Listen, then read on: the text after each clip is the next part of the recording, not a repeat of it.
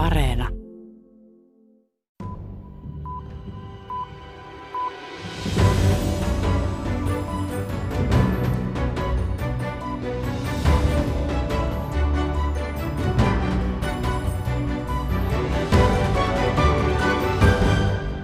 Länsimaat asettivat pian Venäjän aloitettua hyökkäyssotansa Ukrainaan Venäjälle pakotteita.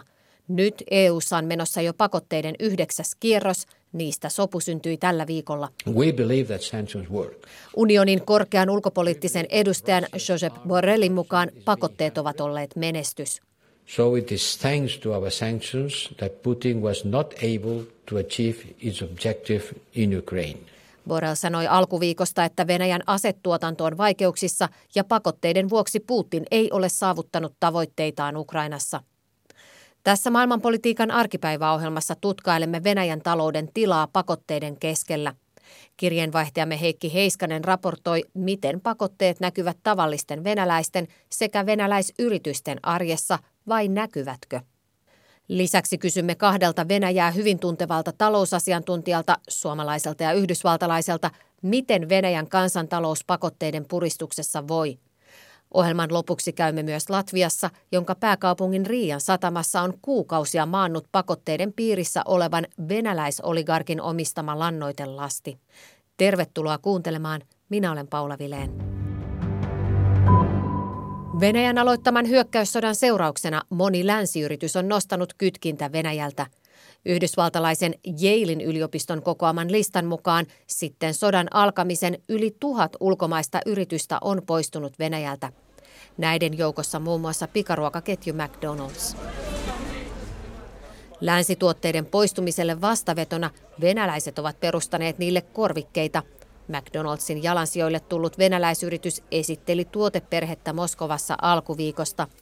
Big Macin sijaan venäläisille aletaan helmikuussa myydä Big Hit-burgeria, josta yhtiön toimitusjohtaja Oleg Parov toivoi Big Macin kaltaista menestystä.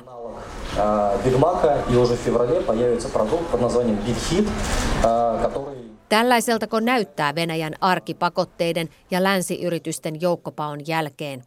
Moskovan kirjeenvaihtajamme Heikki Heiskanen selvittää seuraavassa venäläisten ja venäläisyritysten tilannetta pakotetalouden keskellä.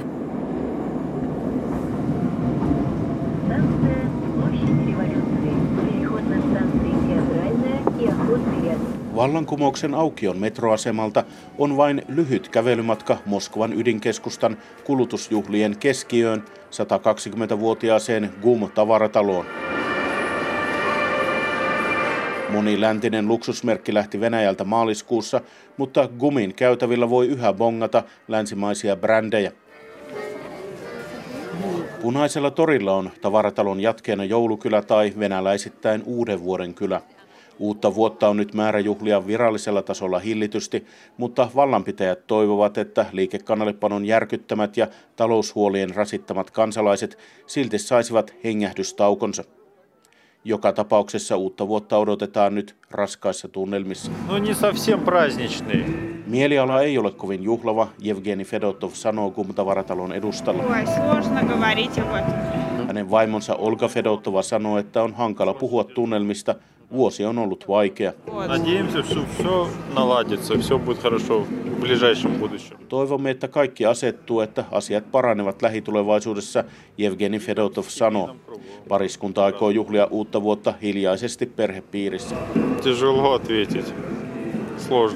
On vaikea sanoa, mitä odottaa uudelta vuodelta 2023, Evgeni toteaa. Светлого э, будущего. Хотелось бы на это надеяться. Olga Fedotova toivoo kuitenkin valoisaa tulevaisuutta. Keväällä presidentti Vladimir Putin tyynnytteli kansaa nostamalla eläkkeitä ja vähimmäispalkkaa. Maan keskuspankki on onnistunut pitämään ruplan kurssin melko vakaana suhteessa dollariin ja euroon, mikä rauhoittaa monia venäläisiä. Epävarmat ajat jatkuvat, siitä pitävät huolen Venäjän pitkittyvä sota Ukrainassa ja talouskamppailu länttä vastaan. Venäjän talouden on arvioitu supistuvan tänä vuonna runsaasta kolmesta prosentista viiteen ja puoleen prosenttiin. Se on paljon, mutta se ei ole se romahdus, jota odotettiin ennen näkemättömien läntisten pakotteiden paineessa. Влияют ли санкции? Да, они влияют и влияют серьезно. Pakotteet vaikuttavat vakavasti, mutta se ei tarkoita, että kaikki murtuu ja kaatuu, taloustieteilijä Nikolai Kulbaakka sanoo Moskovassa. Pakotteet nostavat Venäjällä tuotantokuluja, kun tuotantoketjuista tulee aiempaa mutkikkaampia, kalliimpia ja hitaampia. Tuotteiden monimuotoisuus ja laatu laskevat. Suhteiden katkeaminen länsimaihin tuntuu tietysti selvimmin rajan pinnassa. Мы хотим, конечно, больше еще, чтобы туристы были. Я индивидуальный предприниматель, мне больше, чтобы туристы были. Viipurin torilla yrittäjä Gulnara Shadijeva toivoo, että suomalaiset tulisivat edelleen Viipuriin. Hän myy liikkeessään tuotteita Uzbekistanista. Приезжайте к нам, не боитесь. Tulkaa edelleen, älkää pelätkö, hän toivottaa suomalaisille. Kiitän teitä. Hyvää päivää. Läheisessä miljoonakaupungissa Pietarissa paikallisen yrittäjäjärjestön edustaja pahoittelee kovin suhteiden katkeamista Suomeen. Это э, в данный момент сейчас на паузе, к сожалению. Yhteistyö on nyt tauolla, ei meidän aloitteestamme, mutta se on fakta, Sergei Dmitrienko sanoi. Hän on pieniä ja keskisuuria yrityksiä edustavan Pietarin yrittäjäliiton varapuheenjohtaja. Конечно, прежде всего тут экономические ущербы. Tietenkin tämä on tuottanut taloudellisia tappioita. Ensisijassa kärsivät turismi- ja kuljetusala, Dmitrienko sanoo. Lisäksi katkolla ovat nyt ympäristön suojeluun ja energiansäästöön liittyvät yhteistyöhankkeet. Pietarin yrittäjät kohdistavat nyt katseensa itään, Kiinaan ja muualle Aasiaan. Э, Сотрудничество с Китаем, конечно, это э, дает много шансов на какое-то увеличение сотрудничества. Yhteistyössä Kiinan kanssa on tietenkin paljon mahdollisuuksia laajenemiseen, Dmitrienko sanoo.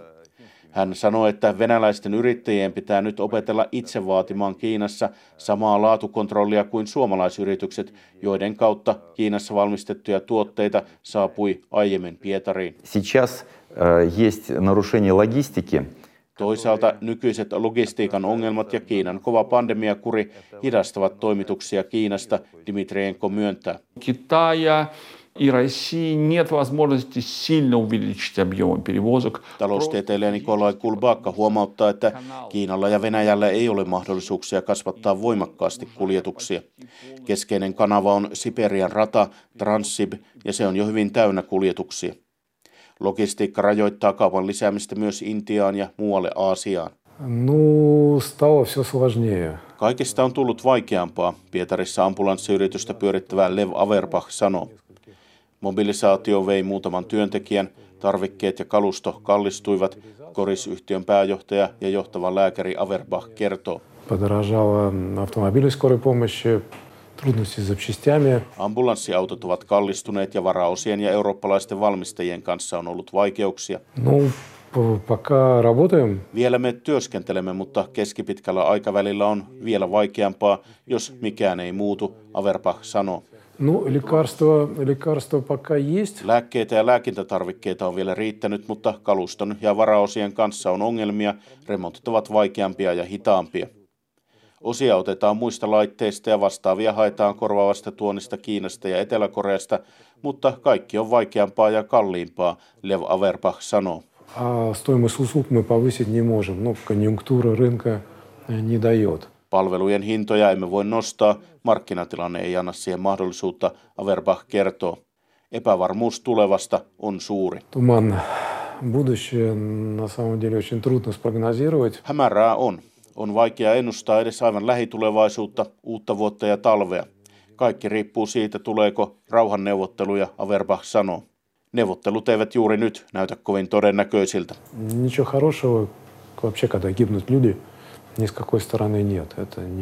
Ei ole mitään hyvää siinä, että ihmisiä kuolee kummallakin puolella, Lev Averbach pahoittelee Pietarissa. Ravisteleeko talouden alamäki Venäjän kansalaiset liikkeelle vaatimaan sodan lopettamista ja uutta hallintoa?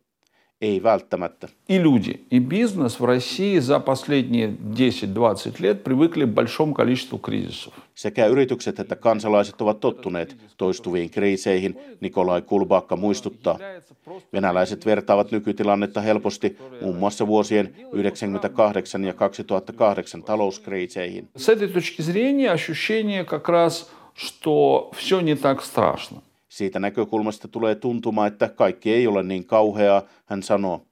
Talouden heikkeneminen iskee tietenkin ankarimmin köyhimpään väestöön. И у нас будет э, много э, бедных и очень-очень мало богатых. Käytännössä tilanne merkitsee sitä, että venäläinen yhteiskunta jakautuu entistä enemmän suureen joukkoon köyhiä ja pieneen määrään rikkaita, ekonomisti Nikolai Kulbaakka sanoo. Этот кризис, он в принципе сейчас лишает Россию будущего. Pääongelma on siinä, että kriisi periaatteessa riistää Venäjältä tulevaisuuden, tulevan talouskasvun ja uudet teknologiat, tulevaisuuden erityisosaajat ja tieteen, Kulbaakka sanoo.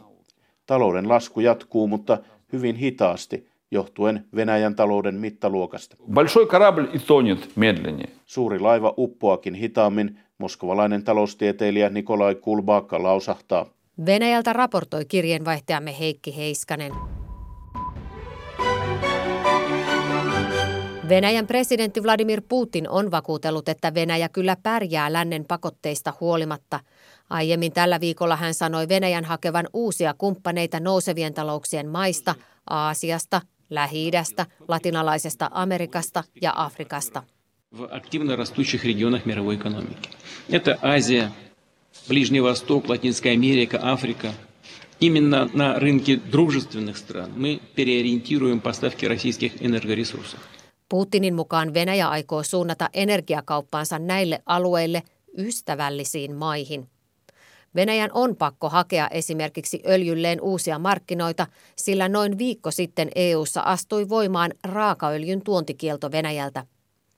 Vaikka kiellosta päätettiin EU:ssa jo kesällä, sen voimaantulo vasta nyt on johtanut siihen, että tähän asti Venäjä ei ole öljynvientitulojen menetyksiä juuri kärsinyt, kun myös korkea öljyn hinta on avittanut asiaa.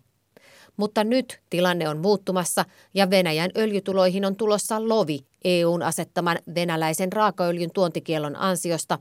Näin arvioi vanhempi neuvonantaja Laura Solanko Suomen Pankin siirtymätalouksien yksiköstä. Se on ilman muuta suuri toimi. Siis ennen sotaahan Venäjän raakaöljyn viennistä noin karkeasti ottaen puolet meni EU-alueelle. Ja nyt tässä sodan aikana eurooppalaiset toimijat on niitä ostoja supistanut sillä tavalla, että vielä ö, marraskuussa noin neljäsosa Venäjän raakaöljyn viennistä meni EU-alueelle. Ja nyt kun tämä meriteitse tuotavan raakaöljyn tuonti on loppunut, niin Venäjän täytyy sille noin 20 prosentille viennistään löytää uusia markkinoita. Se ei, se ei kovin helppoa ole ja varmastikin se näkyy sitten Venäjän vientihinnoissa niiltäkin osin, kun se, se uusien asiakkaiden löytäminen onnistuisi.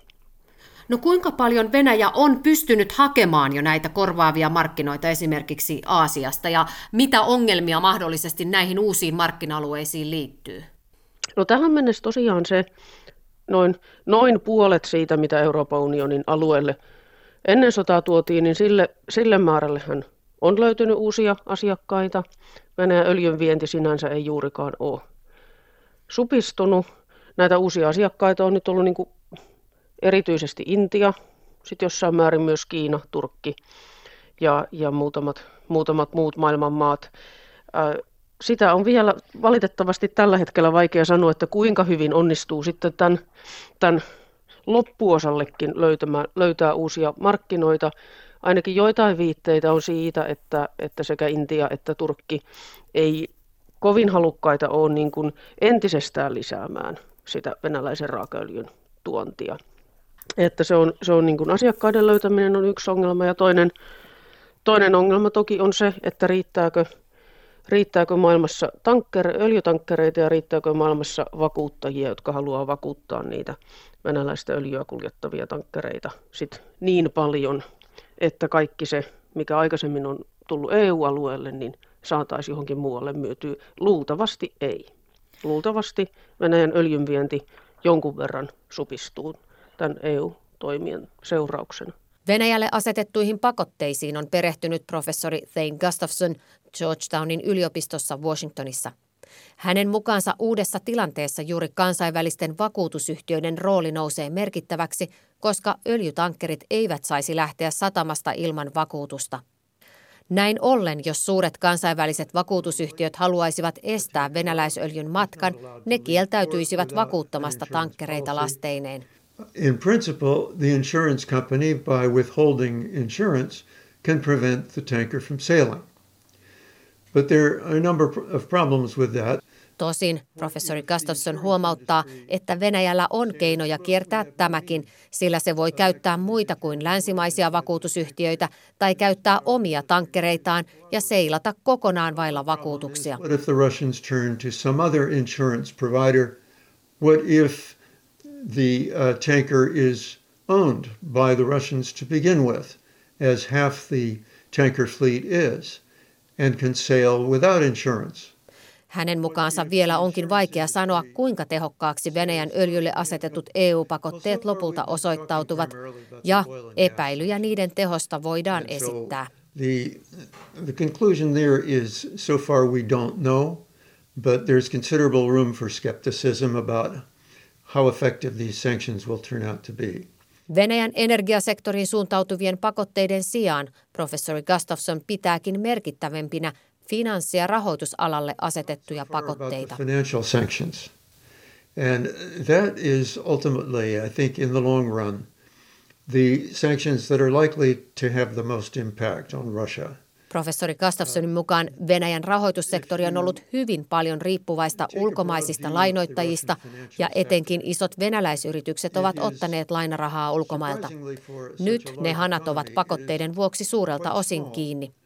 The Russians have, particularly their large corporations, have borrowed extensively from the West, and those sources of financing have now been very largely cut off. Toisekseen myös Venäjän keskuspankki on vaikeuksissa, koska noin puolet, 300 miljardia dollaria Venäjän ulkomailla olevasta valuuttavarannosta on sen ulottumattomissa, koska pakotteiden vuoksi varat jäädytettiin. The Russian central bank has largely lost control of about half of its uh, foreign exchange reserves, some $300 billion, which were held overseas and which the Russian central bank is now not able to, to access. Kaikesta tästä seuraa professori Thane Gustafsonin mukaan se, että Venäjällä investoinnit vähenevät ulkomaisen pääoman puuttuessa.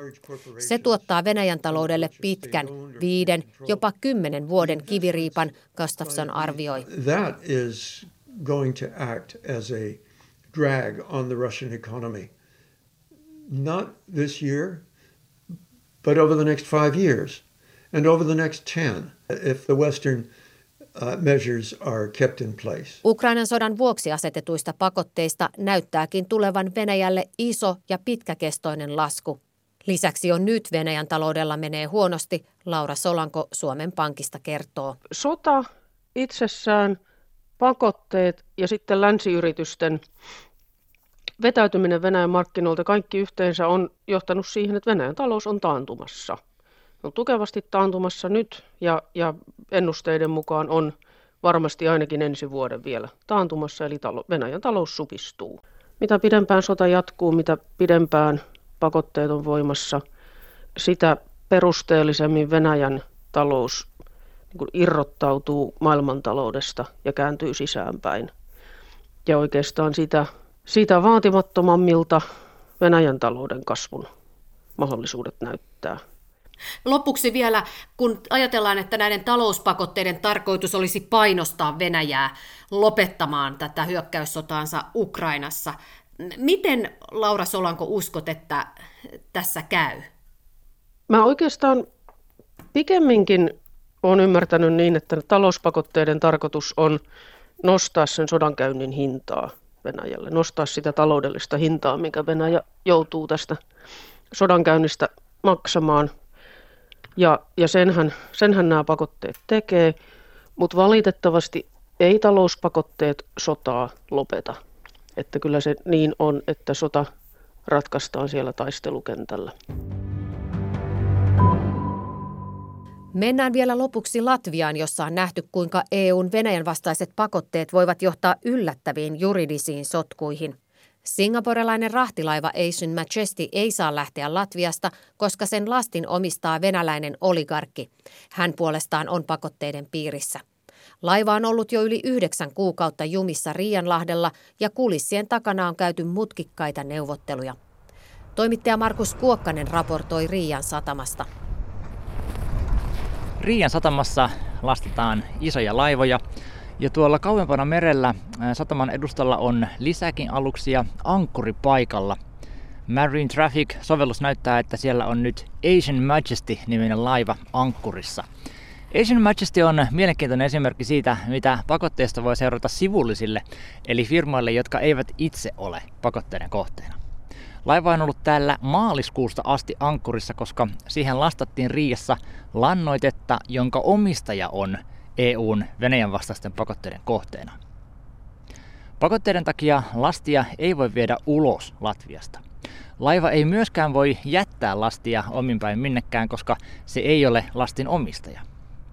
Viranomaiset eivät myöskään ole takavarikoimassa lastia. Pakotesääntöjen mukaan laivalla on täysi oikeus pitää lasti tässä, kunhan se ei vie sitä ulkomaille. We cannot uh, provide this information because of legal Latvian tullihallinnon johtaja Raimond Tsukuls ei kommentoi sitä, kuka lastin omistaa. Latvian yleisradio on kuitenkin raportoinut, että sen tietojen mukaan Asian Majestin lannoitelastin omistaa venäläinen Dimitri Masepin. Pakotteita koskeva EU-asetus puolestaan kertoo, että Dimitri Mazepin on mineraalilannoitteita tuottavan Uralchem-yhtiön omistaja ja toimitusjohtaja, ja hän kuuluu Vladimir Putinin lähipiiriin. The cargo uh, on board, I think, before uh, Masepin lisättiin pakotelistalle maaliskuussa.